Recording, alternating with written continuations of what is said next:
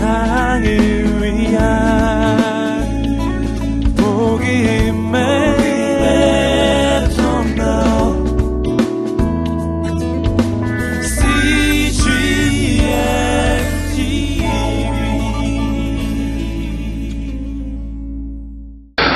우리가 만나는 사람들은 두 종류의 사람들로 구분이 됩니다. 첫 번째 종류의 사람들은 에, 우리를 이용하려고 만나는 사람들입니다. 어떤 이용 가치가 있기 때문에 에, 그 자신의 목적을 이루기 위해서 어, 우리를 이용하려고 만나는 사람들입니다. 이런 사람을 세상 속에서 완전히 안 만날 수는 없습니다. 의도와 목적도 알지만 에, 때로는 여러 가지 이유 때문에 만날 수밖에 없는 그런 사람들이 있습니다. 그러나 이런 사람들만 만나면 우리의 삶의 수준이 에, 하나님이 원하신 우리의 삶의 수준 이하의 에, 존재로 되어갈 수 있습니다. 두 번째 종류의 사람은 우리를 이용하려는 목적이 아니라 있는 모습 그대로 마음과 마음을 나누고 또 삶을 나누는 그런 진정한 우정을 나누기 위해서 만나는 사람들입니다. 우리는 이런 사람들을 가리켜 친구라고 말합니다. 진정한 친구. 삶을 함께 나누는 인생의 동반자요, 또한 조력자요, 협력자로 살아가는 사람들입니다. 친구라는 단어를 떠올리면 생각나는 시가 있습니다. 함석헌 선생님의 그 사람을 가졌는가라는 그런 시입니다. 제가 한번 읽어드리겠습니다. 말리길 나서는 길 처자를 내맡기며 맘 놓고 갈 만한 사람 그 사람을 그대는 가졌는가? 온 세상이 다 나를 버려 마음이 외로울 때도 저 마음이야 하고 믿어지는 그 사람을 그대는 가졌는가? 탔던 배 꺼지는 순간 구명대 서로 사양하며 너만은 제발 살아다오 할 그런 사람을 그대는 가졌는가? 불의의 사형장에서 다 죽어도 너의 세상 빛을 다하여 저만은 살려두거라 일러줄 그런 사람을 그대는 가졌는가? 잊지 못할 이 세상을 놓고 떠나려 할 때 저 하나 있으니 하며 빙긋이 눈 감을 그런 사람을 그대는 가졌는가? 온 세상의 찬성보다도 아니 하고 가만히 머리 흔들 그 한 얼굴 생각에 알뜰한 유혹을 물리치게 되는 그 사람을 그대는 가졌는가? 저는 이 시에서 두 가지 식구에서 감동을 받습니다. 온 세상이 나를 버려 마음이 외로울 때도 저 맘이야 하고 믿어지는 그런 친구. 또한 온 세상이 다 찬성하고 좋아할 때도 아니라고 말할 수 있는 옳지 않은 것 그리고 죄와 관련된 문제를 아니라고 말할 수 있는 그러한 친구라는 것이죠. 진정한 친구에 관한 너무나 훌륭한 정의가 이 시에 포함이 되어 있습니다. 온 세상이 버리는 듯한 그런 상황 속에서 나에게 다가오는 사람. 또는 온 세상이 다 찬성해도 아닌 것을 아니라고 말해줄 수 있는 그러한 사람. 그런 사람이 진정한 친구라는 것입니다. 오늘 본문에 나오는 요단, 요나단이 바로 다윗에게 그런 친구가 되어주신 사람입니다. 하나님의 부르심을 따라 이제 기름 부음을 받고 하나님의 인도하심을 따라가는 이 다윗에게 있어서 요나단이라는 친구는 바로 그런 친구가 되어주신 하나님께서 보내주신 선물이었습니다. 요나단은 다윗에게 하나님이 다윗과 함께 하신다는 것을 보여주는 증거요, 표적이었습니다. 하나님이 우리와 함께 하실 때 어떻게 함께 하십니까? 하나님은 말로만 함께 하시지 않습니다. 그 구체적인 증거가 뭘까요? 저는 그 가장 중요한 하나님의 방법이 바로 친구라고 생각을 합니다. 하나님은 우리에게 진정한 친구를 보내주셔서 이 땅을 살아가는 우리에게 하나님의 함께 하심을 보여주시는 중요한 증거로 삼으십니다. 부르심을 받은 다윗이 이제 지난주에 골리앗을 넘어뜨렸습니다. 백성들에게로부터 인기가 아, 올라가기 시작했습니다. 우리가 기대한 바는 달리 이제 골리앗을 넘어뜨리고 다윗의 인생이 평탄하고 또 이제 계속해서 승승장구하는 인생이 될 것이라고 기대할 수 있겠지만 정반대로 그때부터 다윗의 인생은 가장 길고 가장 어둡고 가장 어려운 고난의 계곡을 걷게 됩니다. 지금까지 이 다윗이 양떼를 치면서는 한 번도 사람들의 공격을 받아보지 못했어요. 맹수들의 공격은 받았지만 사람들로부터 어떤 질투나 경쟁이나 공격을 받아본 적은 한 번도 없습니다. 그러나 이제 그가 골리앗을 넘어뜨린 이후에 백성들에게부터 인기가 높아지고 실력을 인정받은 이후부터는 그는 경쟁자가 생기고 질투하는 자가 생기고 그를 공격하는 자가 생겼다는 것이죠. 온 세상이 다윗을 대적하는 것 같은 그런 상황입니다. 한 나라의 왕인 사울 왕이 그의 모든 권력과 힘과 에너지를 다해서 이 다윗을 제거하려고 할 때 다윗은 온 세상이 자신을 대적하는 듯한 그런 위협 속에 빠져 있었던 거죠. 이러한 상황을 배경으로 해서 바로 요나단이 나타나게 된 것입니다. 밤이 깊을수록 별이 빛나듯이 이러한 어두운 고난의 여정 속에 요나단의 우정과 그의 사랑은 더욱 빛나게 되는 것입니다. 오늘 본문에 보면 이 다윗에 대한 요나단의 사랑을 이렇게 표현하고 있습니다. 18장 1절의 말씀 그리고 3절의 말씀을 계속해서 함께 읽겠습니다. 시작. 다윗이 사울과 이야기를 마치자 사울의 아들 요나단은 다윗에게 마음이 끌려 다윗을 자기 목숨처럼 사랑하게 됐습니다. 3절 말씀. 요나단은 자- 다윗을 자기 목숨처럼 깊이 사랑했기 때문에 둘은 의형제를 맺었습니다. 두 구절에서 반복되는 단어. 요나단은 다윗을 사랑하되 자기 목숨처럼 사랑했다고 말하고 있습니다. 요나단이 다윗에게 마음이 이끌렸는데 그리고 목숨처럼 사랑했는데 그 상황을 보면 사랑할 수 없는 어쩌면 사랑해서는 안 되는 것 같은 정반대의 상황입니다. 무엇보다도 신분의 차이가 있었죠. 요나단은 왕자였고 또 다윗은 목동이었습니다. 신분 사회였던 그 사회에서 이 두 사람이 서로 깊은 우정을 나눈다는 것은 상상하기 어렵습니다. 그런 차이는 극복한다 할지라도 더 큰 장애물이 있었죠. 그것은 바로 요나단의 아버지가 사울이었다는 겁니다. 자신의 아버지 사울이 싫어하고 미워하고 그리고 심지어 죽이려까지 하는 다윗을 요나단은 사랑했다는 거죠. 18장에서 한 번 사랑하고 끝나는 사랑이 아니라 죽을 때까지 아니 죽음 이후에까지 이어지는 그런 사랑이었다는 거죠. 그 당시 왕자의 신분이라는 것은 사실 아버지 왕의 명령, 왕의 방향을 거스르기는 어려운 사회였습니다. 자기가 할 일, 자기의 방향, 어떤 철학이 정해져 있는 것이죠.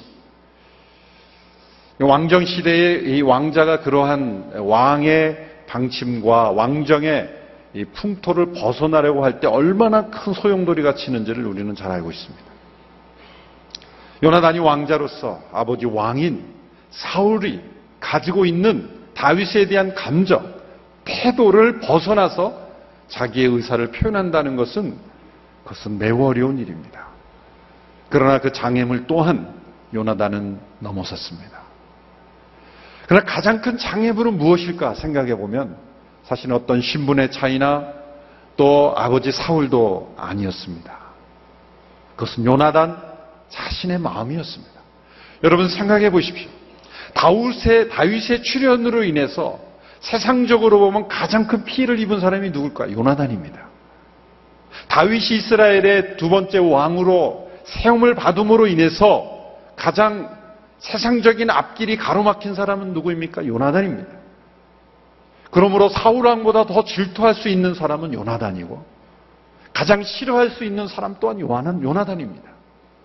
그러나 요나단은 자기 자신의 마음을 넘어서서 하나님께서 세우시는 그 다윗을 축복하고 사랑하고 그를 자기 목숨처럼 사랑했다는 거죠. 이것은 하나님의 특별한 은혜와 역사, 성령의 감동하심이 없으면 있을 수 없는 일이 일어난 것입니다. 사무엘상 18장부터 20장까지를 보면 이런 다윗을 대하는 요나단과 사울의 태도를 대조하고 있습니다.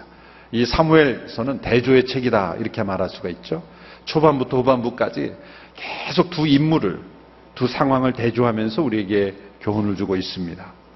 다윗을 대하는 사울의 태도는 그저 다윗만을 이용하려고 했지만 요나단은 다윗을 이용하려는 것이 아니라 자기 목숨처럼 사랑했습니다. 다윗에게 하나님의 함께 하심을 보고 사울은 그를 두려워하고 그를 질투했지만 요나단은 다윗에게 하나님이 함께 하심을 보고 그를 사랑하고 그를 축복했습니다. 또한 다윗을 사울은 끝까지 미워하고 죽이려 했지만 요나단은 끝까지 사랑하고 그를 축복했습니다. 이 아버지와 아들의 이 대조를 통해서 우리에게 무엇을 가르쳐 주십니까? 하나님의 섭리의 관점에서 보면 이 다윗의 여정에서 사울과 요나단이 다 필요했어요.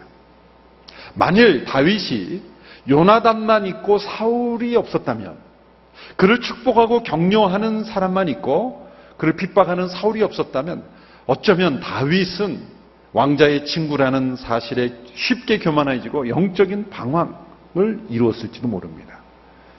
또한 요나단이 없고 사울의, 사울이라는 존재만 그에게 있었다면 그는 엄청난 마음의 상처와 마음의 분노와 그 광야를 도망다니는 그 고난 속에서 마음의 분노와 복수심과 폭력과 어쩌면 자기가 미워하는 사울을 본받아가는 그런 사람이 될지도 모릅니다. 여러분, 우리가 좋아하는 사람만 본받는 것 같지 아닙니다.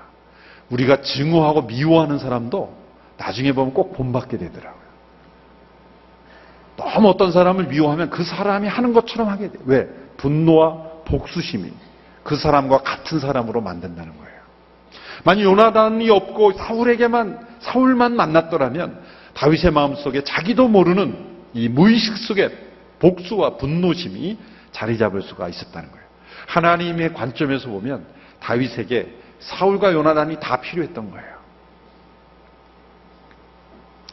그러므로 이 다윗은 전혀 다른 아버지와 아들을 가깝게 만나면서 중심을 하나님께로 향하게 되는 이 하나님의 오묘한 섭리를 우리는 발견하게 됩니다. 요나단이 다윗을 그저 자기 목숨처럼 사랑했다고 하니 참 놀라운 우정이구나 하고 단순하게 넘어갈 사항이 아닙니다. 요나단이 어떻게 또 왜 다윗을 사랑하게 됐는가를 깨닫는 것이 바로 다윗을 통해 역사하시는 하나님의 섭리를 우리가 깨달을 수 있게 되는 것입니다. 요나단은 어떻게 다윗을 자기 목숨처럼 사랑할 수 있었을까요? 이것은 단순한 우정을 넘어서는 믿음의 행위였다는 것입니다.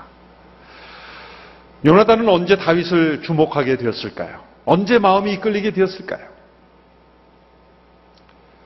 성경학자들이 의문을 갖는 점이 한 가지 있는데 그것은 골리앗이 이스라엘을 위협하게 될 때 요나단은 어디 있었을까라는 겁니다.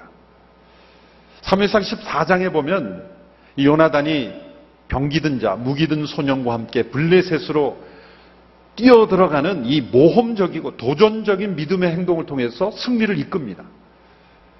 요나단은 분명 믿음의 사람이었습니다. 하나님께 대한 중심이 있었던 사람입니다. 그런데 이 골리앗이 나와서 위협하고 있을 때 요나단이 나타나지 않습니다. 과연 요나단은 어디 있었을까? 해외 유학을 떠난 걸까? 아니면 잠시 출장을 떠나서 없었을 것일까? 그게 이제 의문이죠. 의문이죠. 그러나 결론적으로 말하면 요나단은 그 자리에 사울 옆에 있었습니다. 그런데 요나단조차도 나설 수 없었던 거예요. 어쩌면 상상해 보면 제가 상상하는 것은 성경에 없지만 나설려고 했을지도 모릅니다. 그러나 사울이 막았을 거예요. 왜 아들이니까. 나서면 죽는 거야. 넌 절대 나서면 안 돼. 어쩌면 감금을 시켜놨을지도 모릅니다. 그 믿음의 사람 요나단조차도 그 분위기 자체에 여러분 아무리 믿음이 그 미- 있는 사람도 전체가 다 불신앙의 공중도 있으면 점점 믿음이 퇴색할 수밖에 없어요. 우리 연약함이에요. 그래서 공동체가 중요한 거예요. 믿음이 아주 좋았던 사람도 교회 전체가 불신앙으로 향하는 공동체 가면 자기도 모르게 점점 믿음이 없어지는 거예요.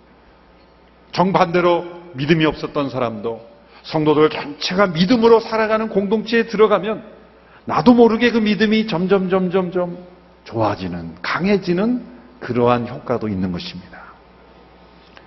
사울을 비롯한 전체 이스라엘 백성들의 믿음이 없었기 때문에 이 요나단의 믿음의 사람조차도 길을 펴지 못하는 이 갇혀 있는 그런 상황에서 다윗이 등장한 거예요.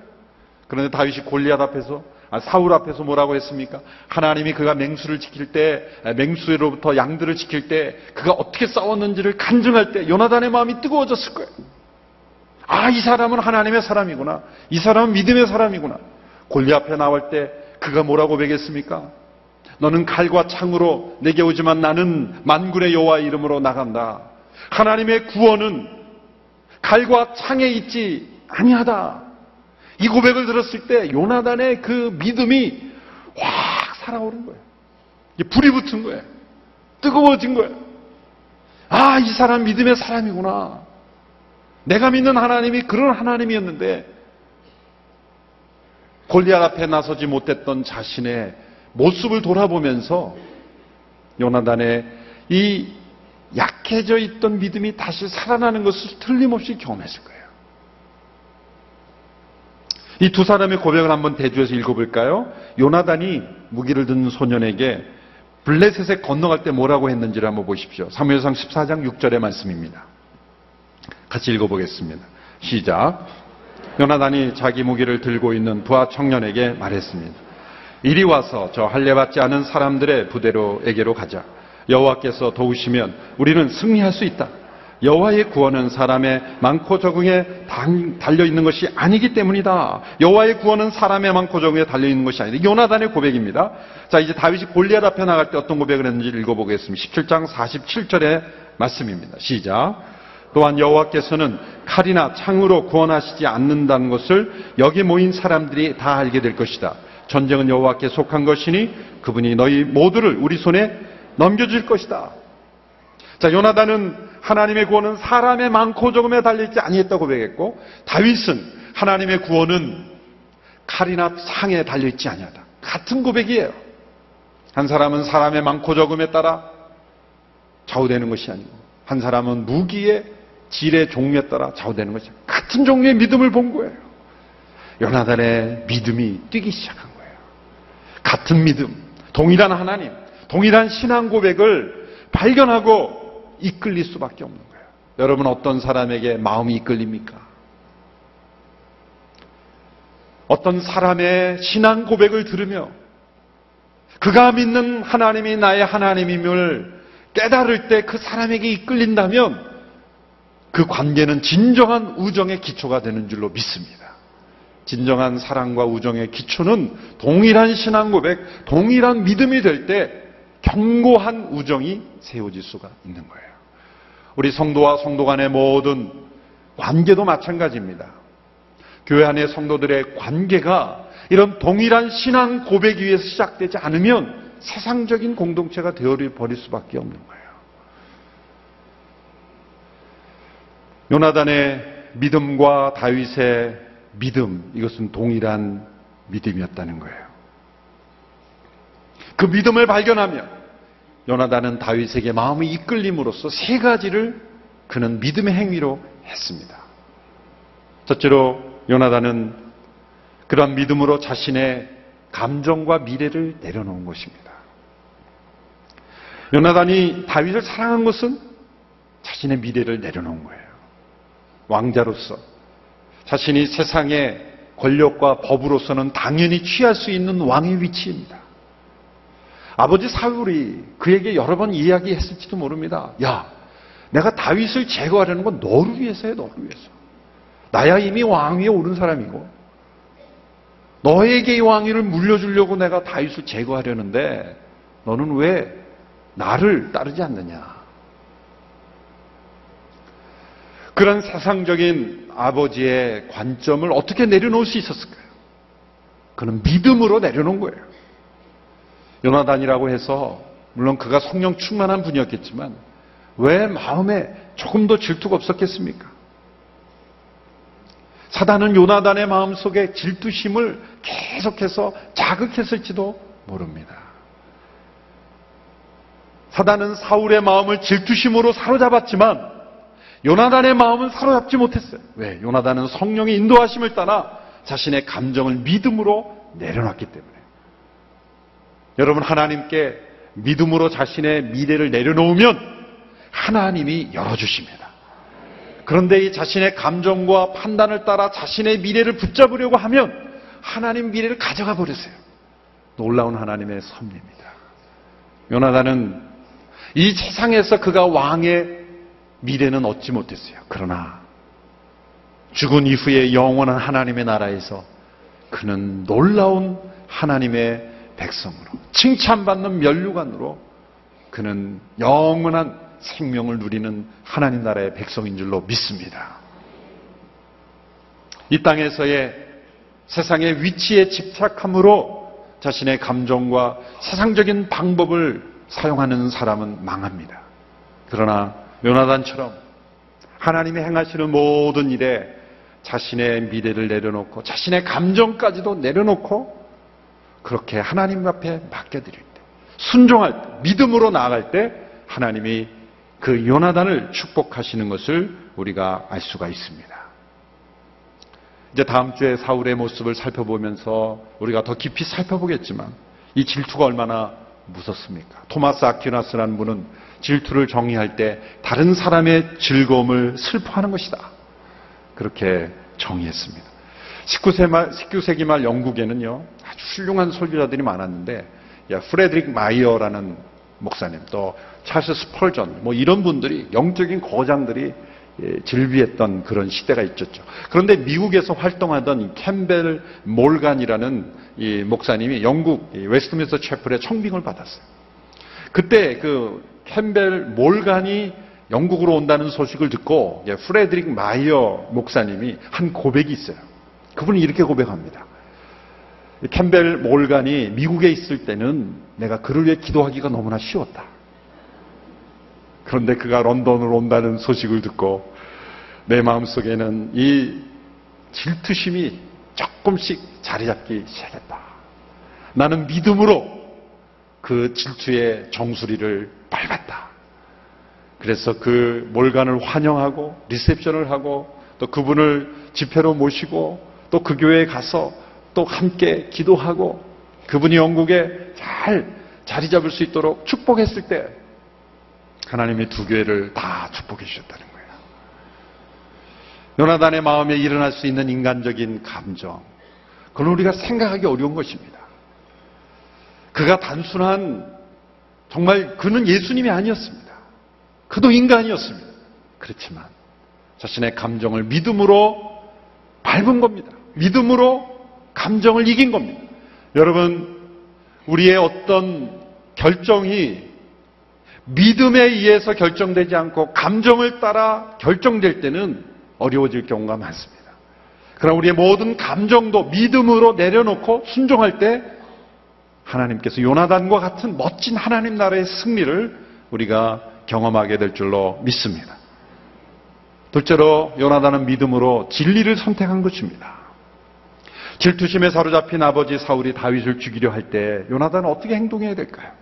자신의 아버지가 분명히 잘못된 행동을 하고 있습니다. 살인까지 하려고 하고 있습니다. 여섯 번을 다윗을 죽이려고 했어요. 그 모든 상황 속에서 그는 아버지에 대한 공경과 또 자신의 사랑하는 친구 사이에서 딜레마를 겪을 수밖에 없습니다. 어떤 결정을 여러분이라면 내리겠습니까? 요나단은 믿음으로 진리를 선택한 거예요. 아버지냐 친구냐가 아니라 진리냐 아니냐를 선택한 것입니다. 자신의 가족을 객관적으로 바라본다는 것만큼 어려운 일이 없습니다. 더군다나 자기 자신도 객관적으로 바라본다는 것 또한 고통스러운 일입니다. 그러나 그는 아버지에게 진실을 말했습니다. 다윗이 잘못한 것이 무엇이 있습니까? 다윗이 해를 받을 만한 아무런 일이 없습니다. 그랬을 때 사울은 요나단까지도 두 번 죽이려고 했죠. 아들까지도 죽이려고 했어요. 악한 영에 완전히 사로잡힌 사울의 모습을 보게 됩니다. 다윗, 다윗을 요나단은, 요나단은 다윗을 보호해 주었고, 도망가도록 도와주었고, 그를 축복해 주었습니다. 요나단이 아버지 사울이 요청하고 기도했던 대로 대주지 않는 것은 그것이 올바른 길이 아니었기 때문입니다. 때로 우리가 어떤 관계 속에 관계가 진리 앞에 서게 될 때는 그 관계로 인해서 우리 모두가 하나님 앞에 합당하지 못할 때가 많습니다. 때로는 인간관계조차도 하나님의 진실과 진리 앞에 내려놓는 믿음의 순종을 할 때 하나님이 우리 모두를 아름답게 세워주시는 관계가 될 줄로 믿습니다. 더 나아가 세 번째로 다윗, 에, 요나단은 믿음으로 다윗을 향하신 하나님의 계획을 받아들이는 거예요. 여러분 오늘 본문 4절에 보면 요나단이 다윗에게 선물을 주죠. 한번 같이 4절 말씀 읽어볼까요? 4절 시작. 요나단은 자기가 입고 있던 겉옷을 벗어 다윗에게 주고 군복과 칼과 활과 허리띠까지 주었습니다. 자, 요나단은 자기가 입고 있던 왕자의 갑옷과 또 무기와 모든 것들을 선물로 주었어요. 그 당시 철기 문화가 발달하지 못했기 때문에 이스라엘에는 왕족들만 거의 이런 무기를 가지고 있었죠. 블레셋은 군인들까지 다 무장하고 있었는데 이스라엘은 왕족들만 이런 귀족들만 가지고 있었을 겁니다. 그런데 그 모든 것들을 다윗에게 선물로 준 거예요. 여러분 이것은 최고의 선물이죠. 그런데 이건 선물 이상의 의미가 있는 거죠. 이것은 예언적인 행동입니다. 어떤 예언적인 행동입니까? 왕자가 입고 있던 모든 옷과 무기들을 다 내어주었다는 것은 요나단의 마음 속에 이것은 단순한 선물 이상의 의미가 있는 겁니다. 그것은 하나님께서 앞으로 다윗을 이스라엘의 왕으로 세우실 것이라는 어떤 예감, 그 인정을 했다는 거죠. 하나님의 계획을 인정한 거예요. 하나님께서 이 역사 가운데 사울을 이을 왕을 내가 아닌 다윗을 세웠다는 것을 받아들였다는 거예요. 그리고 그 계획에 순종했다는 증거로 그의 모든 갑옷과 무기들을 내어주었다는 거예요. 사무엘상 23장 15절 17절의 말씀 보십시오. 마지막 부분에 다윗이 광야를 도망 다니고 있을 때 그가 숲을까지 가서 신방을 합니다. 요나단이 도망가고 있는 도망 다니는 사람을 찾으려면 얼마나 힘들었겠어요. 오늘날은 뭐 핸드폰이라도 있겠죠. 오늘은 이메일이라도 있겠죠. 나 어디 숲에 있다. 뭐 어느 지점에 있다. 그 당시에는 그런 것도 없으니 누구에게 알려줄 수 있습니까? 그러니까 이 요나단도 다윗을 찾으려고 못지않게 헤맸을 거예요. 드디어 만났습니다. 그때 요나단이 다윗에게 뭐라고 했는지를 보십시오. 23장 15절 17절 말씀 우리 같이 읽습니다. 시작. 십광야의 호레스에 있을 때 사울이 자기 목숨을 빼앗으러 왔다는 이야기를 들었습니다. 그때 사울의 아들 요나단이 호레스로 다윗을 찾아와서 하나님 안에서 힘을 얻을 수 있도록 격려해 주었습니다. 요나단이 말했습니다. 두려워하지 말게. 내 아버지 사울은 자네에게 손도 대지 못할 걸세. 자네는 이스라엘의 왕이 될 걸세. 나는 자네 다음이지. 내 아버지 사울왕도 다 알고 있는 일이네. 놀라운 말 아닙니까? 왜 그가 숲을 속까지 찾아갔습니까? 어쩌면 18장의 단계에서는 예감 정도만 있었을지 몰라요. 그런데 23장의 시간이 흐르면 흐를수록 요나단의 마음속에 확신이 온 거죠. 다윗이 이스라엘의 왕이다. 그걸 말해주고 싶었어. 간 거예요. 염려하지 마라. 두려워하지 마라. 이러한 상황에서 다윗에게 요나단은 어떤 존재입니까? 친구를 넘어선 예언자입니다.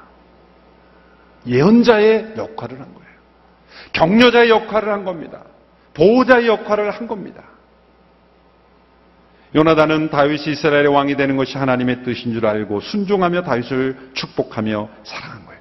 그리고 그것을 확실히 믿었기에 부탁까지 하잖아요. 언약을 맺고 이제 내가 죽으면 우리 자손들 좀 잘 부탁하네. 그리고 다윗은 그 약속을 지켰어요. 요나단의 아들 무비보셋 공중에서 도망하다가 두 다리를 못 쓰게 된 그 무비보셋을 다윗은 왕자 중 하나처럼 자신의 식탁에서 평생 먹을 수 있도록 그리고 모든 사울의 재산을 그에게 주고 왕자로서 무비보셋을 자신의 아들로 생각했다. 그 당시에 고대 왕에 이런 몸에 연약함이 있는 사람들은 왕의 근처 오지도 못하겠던 그런 시대였어요. 그런데 다윗은 통념을 깨고 요나단과의 언약을 지키고 요나단의 아들을 자신의 아들로 받아들이고 그 사랑을 지켰다는 거예요. 이 감동적인 스토리의 이면에는 누가 계십니까? 하나님이 계신 거예요. 두 사람이 어떤 이런 사랑을 할 수 있었을까요? 그것은 그들의 하나님을 향한 동일한 신앙 고백이 있었기 때문이에요. 그리고 그 하나님의 섭리를 받아들일 줄 아는 믿음의 눈이 있었기 때문입니다. 하나님이 하시는 일에 순종하는 그런 믿음이 있었기 때문입니다. 자신의 감정과 미래와 모든 것을 하나님 중심적으로 생각할 줄 아는 요나단이었기 때문에 하나님은 그를 통해서 요나단, 이 다윗을 위로하고 격려하고 보호하고 그에게 예언해 주셨던 것입니다. 요나단이 죽었을 때 다윗은 이런 슬픈 노래를 지어 불렀습니다. 사무엘하 1장 26절에서 이런 고백을 합니다. 내 형제 요나단이여 내가 그대를 두고 슬퍼하니 그대는 내게 진정한 친구였기 때문이요. 나를 향한 그대의 사랑은 여인의 사랑보다 더욱 큰 것이었어. 사울을 통해 역사하는 그 악은 요나단을 통해서 역사하는 하나님의 사랑을 막을 수가 없었던 것입니다.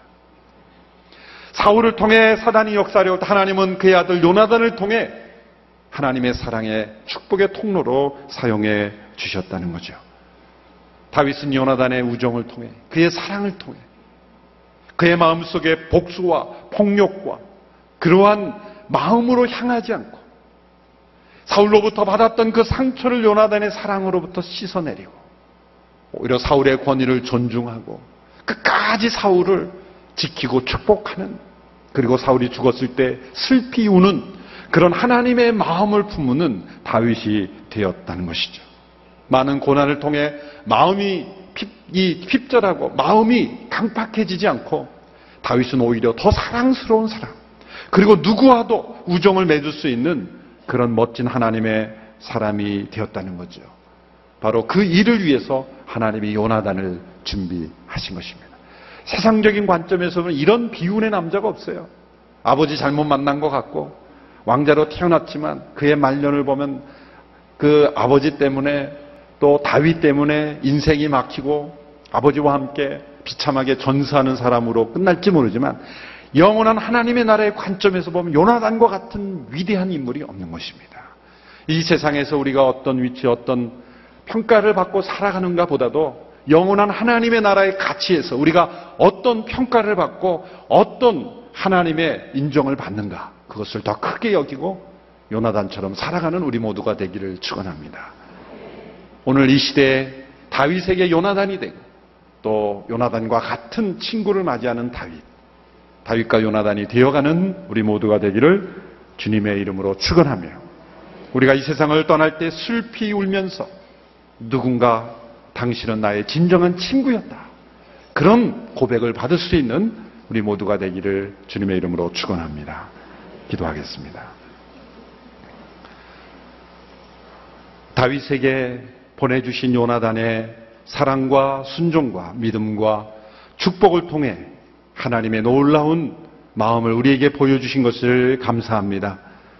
다윗과 요나단이 보여주었던 아름다운 우정과 사랑, 그 믿음을 통해 우리에게 다시 한번 도전하여 주신 것을 감사합니다. 이 땅을 살아갈 때 우리가 자신의 감정과 사사로운 생각에 얽매이는 것이 아니라 하나님의 뜻을 분별하고 순종하는 믿음의 삶으로 우리와 함께하고 있는 많은 사람들과 진정한 우정을 나누며 살아갈 수 있는 우리 모두가 될 수 있도록 역사하여 주시옵소서 예수님의 이름으로 기도하옵나이다. 아멘. 한 중풍병자가 있었습니다. 친구들은 그를 예수 앞에 두기로 했지만 무리 때문에 들어가지 못하자 지붕에 올라가 그를 달아내려 예수 앞에 놓았습니다. 예수께서는 친구들의 믿음을 보시고 중풍병자를 고쳐주셨습니다.